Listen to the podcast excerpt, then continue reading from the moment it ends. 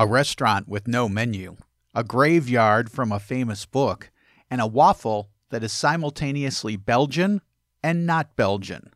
This week, we're in Savannah, Georgia. Traveling the world to bring you delicious dishes, tasty beverages, and interesting experiences. This is the Destination Eat Drink Podcast on the Radio Misfits Podcast Network.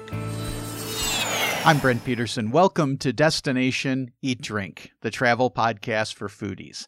Each week, we visit a different city and explore its culture through food, drink, and the best things to do.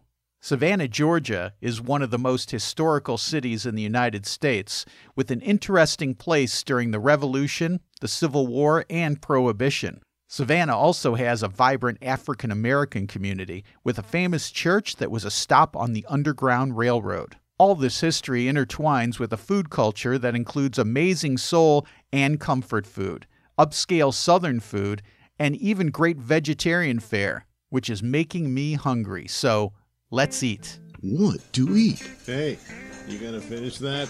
On Destination Eat Drink.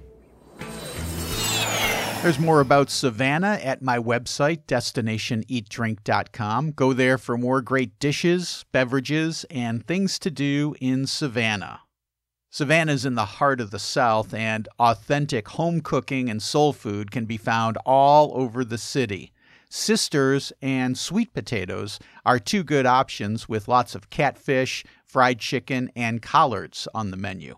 I like the fact that Sweet Potatoes offers vegan collards, which is something of a rarity in Southern cuisine, and they label everything on the menu that's vegan, gluten free, dairy, or cooked with chicken stock. It's nice to see that effort being made, especially the chicken stock, because Lots of places will tell you something's vegetarian when in actuality it's been cooked in or contains animal stock. So, tip of the hat to you, folks at Sweet Potatoes. If there's one place to go for a real down home experience, Mrs. Wilkes Dining Room is the place. No reservations, cash only, and community tables seating 10 people means a level playing field for everyone. The hedge fund manager and retail clerk all have to wait in the same lines for Mrs. Wilkes to open at 11 a.m. You'll sit at community tables with strangers and share giant platters of food as they're passed around, and there's no menu. Whatever they're making that day, that's what gets served. But you can expect southern specialties like fried chicken, meatloaf, cornbread, black eyed peas, and okra gumbo. 25 bucks per person, lunch only, Monday through Friday. A real Savannah experience, including the part where you stand in line for at least an hour and a half, making sure that you get a seat. You show up when Mrs. Wilkes opens, and you're not going to get fed. For something more upscale, Elizabeth on 37th has been doing it since 1981 and got their start with handwritten recipes found at the Georgia Historical Society. The dishes are fresh and seasonal and always good. Meanwhile, the Gray is in a restored 1938 Art Deco Greyhound bus station. Their menu's interesting, and they have a less expensive diner bar if you're on a budget. Lots of places have warm olives on the menu, but the Gray has smoked olives. Holy cow, they are good. So called Belgian waffles are incredibly popular in the US, but they've really only been stateside for a little over 50 years. Brussels waffles, as they were originally called, were first introduced at the 1962 Century 21 Exposition in Seattle and gained popularity nationwide at the 1964 New York World's Fair. They were originally called Brussels waffles, but the name was changed to Belgian waffles to avoid confusing Americans who probably didn't know the European city of Brussels. Now, the Liege waffle is actually much more popular in Belgium than the Brussels waffle. It's thick like a Belgian waffle, but the Liege waffle is chewier, kind of like a brioche, and often uses yeast as a leavening agent. Most waffles use baking powder. The biggest difference, though, is the sugar. The Liege waffle uses pearl sugar, This gives the waffle its distinctive crunchiness and sweetness.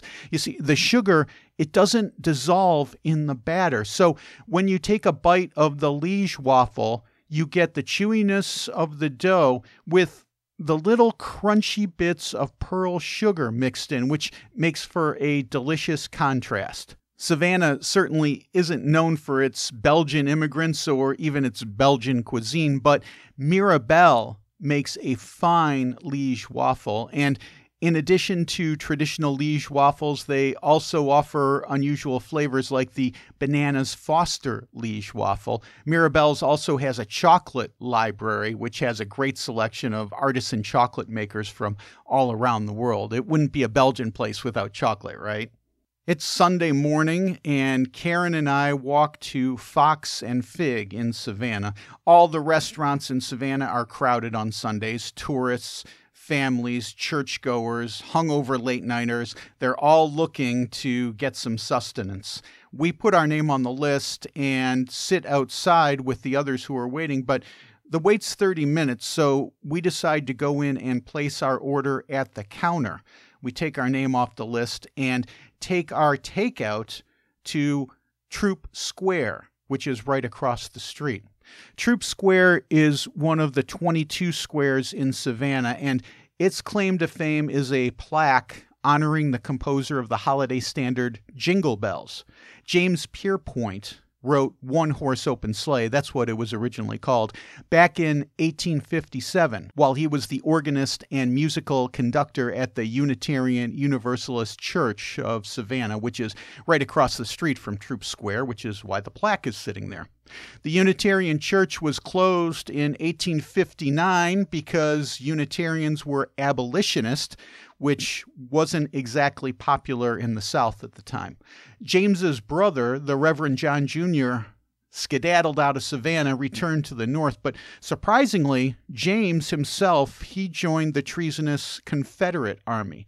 Many of the squares in Savannah have fountains, and Troup Square's Myers Fountain has small basins near the ground for your fur buddies to get a cool drink. We really loved our picnic in Troup Square. And even though Fox and Fig has nice seating outside and a nice dining room, even though it's small, we really enjoyed our picnic in Troup Square. And even though Fox and Fig has a nice dining room and outdoor dining, I suggest getting it to go because sitting under the canopy of trees in Troup Square and eating your picnic's a real treat. What to drink? I'll have another on Destination Eat Drink. Get the Destination Eat Drink podcast delivered to your phone or computer or tablet automatically. Just subscribe at iTunes, Stitcher, Spotify, Google Play, TuneIn Radio, or RadioMisfits.com. I've also got links to every episode of the podcast at DestinationEatDrink.com. Just click on the podcast tab.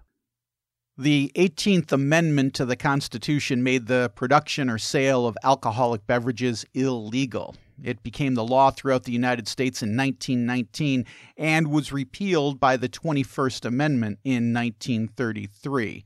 But prohibition came to Savannah long before that. James Oglethorpe was an idealist. When he founded the British colony, he prohibited liquor, although that didn't last very long. Later, the state of Georgia returned to its teetotaling roots and outlawed alcohol in 1909, a full 10 years before the 18th Amendment. But that didn't stop the flow of booze to Savannah. None other than the infamous Al Capone hired boats to bring rum from Cuba to Savannah, and moonshiners brewed their own hooch and stills. So many moonshiners and bootleggers operated out of the area. In fact, so many were there that Savannah became known as the bootleg spigot of the South. The Prohibition Museum is just off Ellis Square, and it bills itself as the only Prohibition museum in the United States. Inside are artifacts from the era and one of the best cocktail bars in the South. A lot of places call themselves speakeasies these days, but really, if you're inside a prohibition museum with your bar and your bartenders are dressed in authentic Roaring Twenties garb, I think you've got the right. That and the fact that the cocktails are era specific and delicious really adds to the vibe. For some reason, people get very excited about cities with open container laws. I'm looking at you, New Orleans. I don't want to be a stick in the mud, but I've never quite understood this because if I want to enjoy a cocktail out of doors, I'll do it. Legality be damned. I mean, there are plenty of opaque water metal bottles out there, and you can discreetly pour any beverage you like into them. That said, Savannah is one of those towns with an open container law, but that doesn't mean you can drink whatever or wherever you want in the city. The law stipulates that your bevy must be in a plastic cup no greater than 16 ounces and must be consumed within the historic district. That's River Street to Jones Street and Martin Luther King Jr. Boulevard to West Broad Street.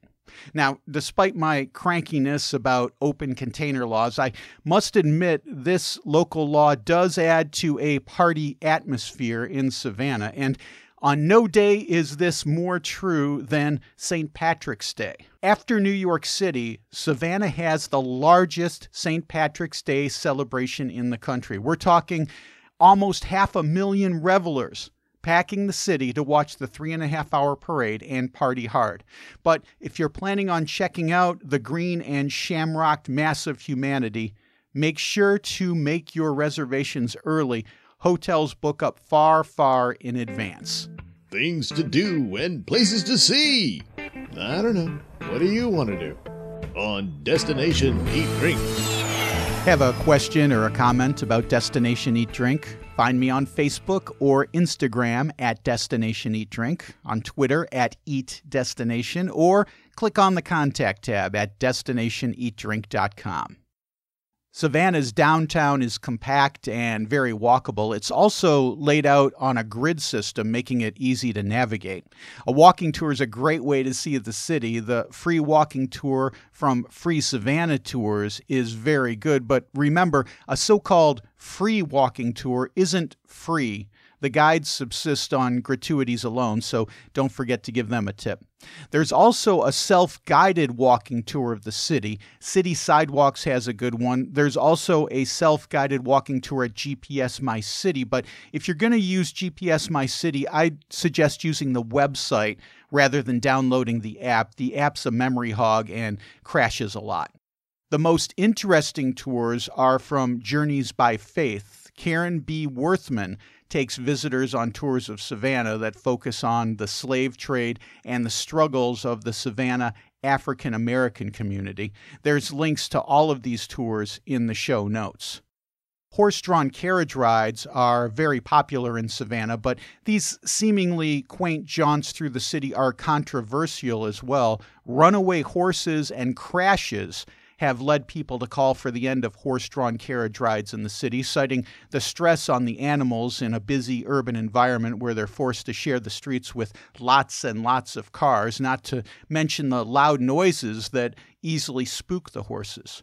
I'm not going to tell you not to take a horse drawn carriage ride, that's up to you, but a trolley tour seems like a less cruel way to see Savannah, and Old Town Trolley Tours offers a hop on, hop off one day trolley tour for just over 30 bucks. They also have ghost trolley tours. One of the most interesting features of Savannah is the square in each neighborhood. 24 squares were originally built, but only 22 survive. The squares are rather small, but they serve as an urban oasis with their canopies of trees and fountains. The squares also often have memorials and statues. Savannah is hot and muggy, especially in the summer, so everyone appreciates the benches and the squares where they can cool off in the shade. Savannah Visitors has done a great job of mapping out a self guided all day walking tour of all 22 squares, plus Forsyth Park and several other attractions in the city. And speaking of Forsyth Park, it's a beautiful 30 acre park, much bigger than the squares in Savannah, and it was built when the city was expanding and plans for more squares was abandoned. The centerpiece of the park is the fountain. One of the best places to get an Instagram photo. The fountain's water is dyed green every St. Patrick's Day. To complete a walking tour of all 22 squares would take an entire day, so Here's a few of my favorite squares in Savannah, and of course include Forsyth Park, even though it's not technically a square. Chippewa Square is home to the statue of James Oglethorpe, and it also has a famous replica of a bench, the Forrest Gump bench. Uh, even though most of Forrest Gump was shot in nearby Beaufort, South Carolina, the opening scene where Forrest is sitting on a bench and compares life to a box of chocolates. That was shot in Savannah at Chippewa Square. There is a bench sitting there. It's not the original, it's a replica. The original bench is in the Savannah History Museum. Wright Square has a memorial to Chief Tomochichi. He was the chief of the native people when James Oglethorpe and his British colonists arrived in Savannah. And Chief Tomochichi was responsible for a peace between the settlers and the Native Americans that lasted for several years after the landing of Oglethorpe. Johnson Square is the oldest and largest of Savannah's squares, and the burial and memorial site of Revolutionary General Nathanael Greene. Meanwhile, Ellis Square was the site of a slave market in Savannah. Now it's home of a touristy shopping and dining center and is close to the Prohibition Museum. One of my favorite squares is Franklin Square. It was destroyed in the 1930s when the highway was moved, but it was rebuilt in the 80s and it's home to a fascinating statue, the memorial to the Haitian volunteers of the Revolutionary War. They fought alongside the French and the American patriots against the British. Back in 1773, war was brewing with the British, and the slave trade was thriving in Savannah. It's also the year that the Reverend George Liele organized the Congregation of the First African Baptist Church. Lyle was a slave, but he was freed prior to the Revolution and fled to Jamaica with the British to avoid being re enslaved. He became a missionary in Jamaica, but back in Savannah, the Reverend Andrew C. Marshall obtained the land where the church stands. It's right across from Franklin Square. The sanctuary was built in 1859 before the Civil War, and the Underground Railroad ran through Savannah. The first African Baptist church was one of those waypoints on the Underground Railroad. Escaped slaves hid under the floorboards. Holes were drilled in the floor to provide air to those people, but they were done in a strategic manner. Imagine if people looking for slaves came into the church and saw holes drilled in the floor, they might get suspicious. So, the ingenious folks at the African Baptist Church drilled holes in a pattern to resemble tribal symbols and avoid suspicion and detection. Ingenious. There's a museum in the church. It has an incredible array of artifacts dating all the way back to the origin of the church in 1773. You can tour the church Tuesday through Sunday for 10 bucks. A short walk from the church is the African American Monument. The sculpture depicts a family with chains of bondage at their feet, but even more moving is the monument's inscription by none other than Maya Angelou. It reads, we were stolen, sold, and bought together from the African continent. We got on the slave ships together. We laid back to belly in the holds of the slave ships in each other's excrement and urine together. Sometimes we died together, and our lifeless bodies thrown overboard together. Today we are standing up together with faith and even some joy. Very moving. I'm a big advocate of reading local literature and watching films that are set in the locations I'm planning to visit. Of course, Forrest Gump has that famous opening scene in Savannah, but the monumental piece of literature coming out of Savannah was Midnight in the Garden of Good and Evil called a nonfiction novel because it reads like a novel but is based on actual facts. Midnight mostly takes place in Savannah, and the 1997 Clint Eastwood directed movie was shot here as well. The book and movie capture the unique characters that populate Savannah and rightly show off the beauty of the city and her architecture. Many of the places described in the book and shown in the movie can be visited by fans. Two of the most famous are Forsyth Park and Bonaventure Cemetery.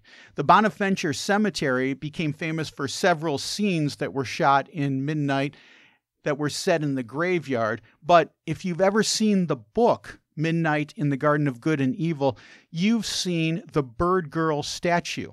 That sat in the Bonaventure Cemetery for decades, pretty much unnoticed and untouched.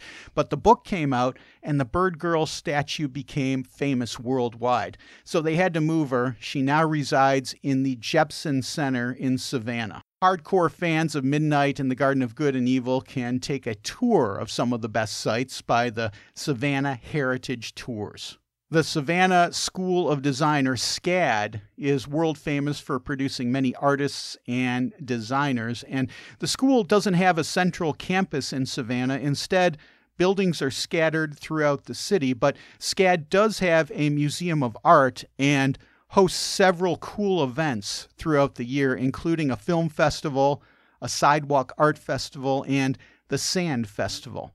For a great souvenir of your trip, Shop SCAD has one of a kind unique pieces of art made by students and faculty.